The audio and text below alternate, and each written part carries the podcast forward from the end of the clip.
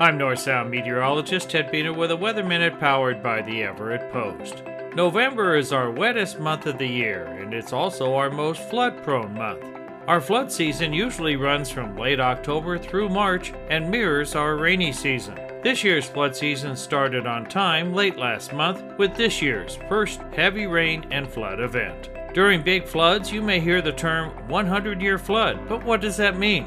The term 100 year flood often gets misinterpreted, such as, I survived a 100 year flood, so I'm good for another 99 years. Nope.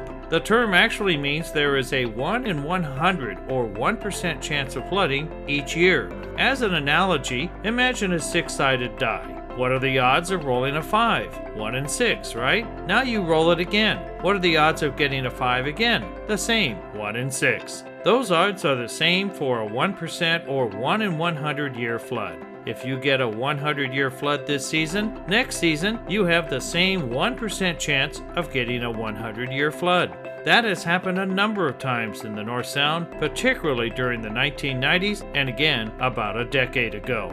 As always during flood season, the need to remain vigilant and prepared in case of an extended heavy rain event resulting in significant flooding. Each season, there is a 1% chance of a 100 year flood on North Sound rivers. This has been a Weather Minute. I'm North Sound meteorologist Ted Buehner.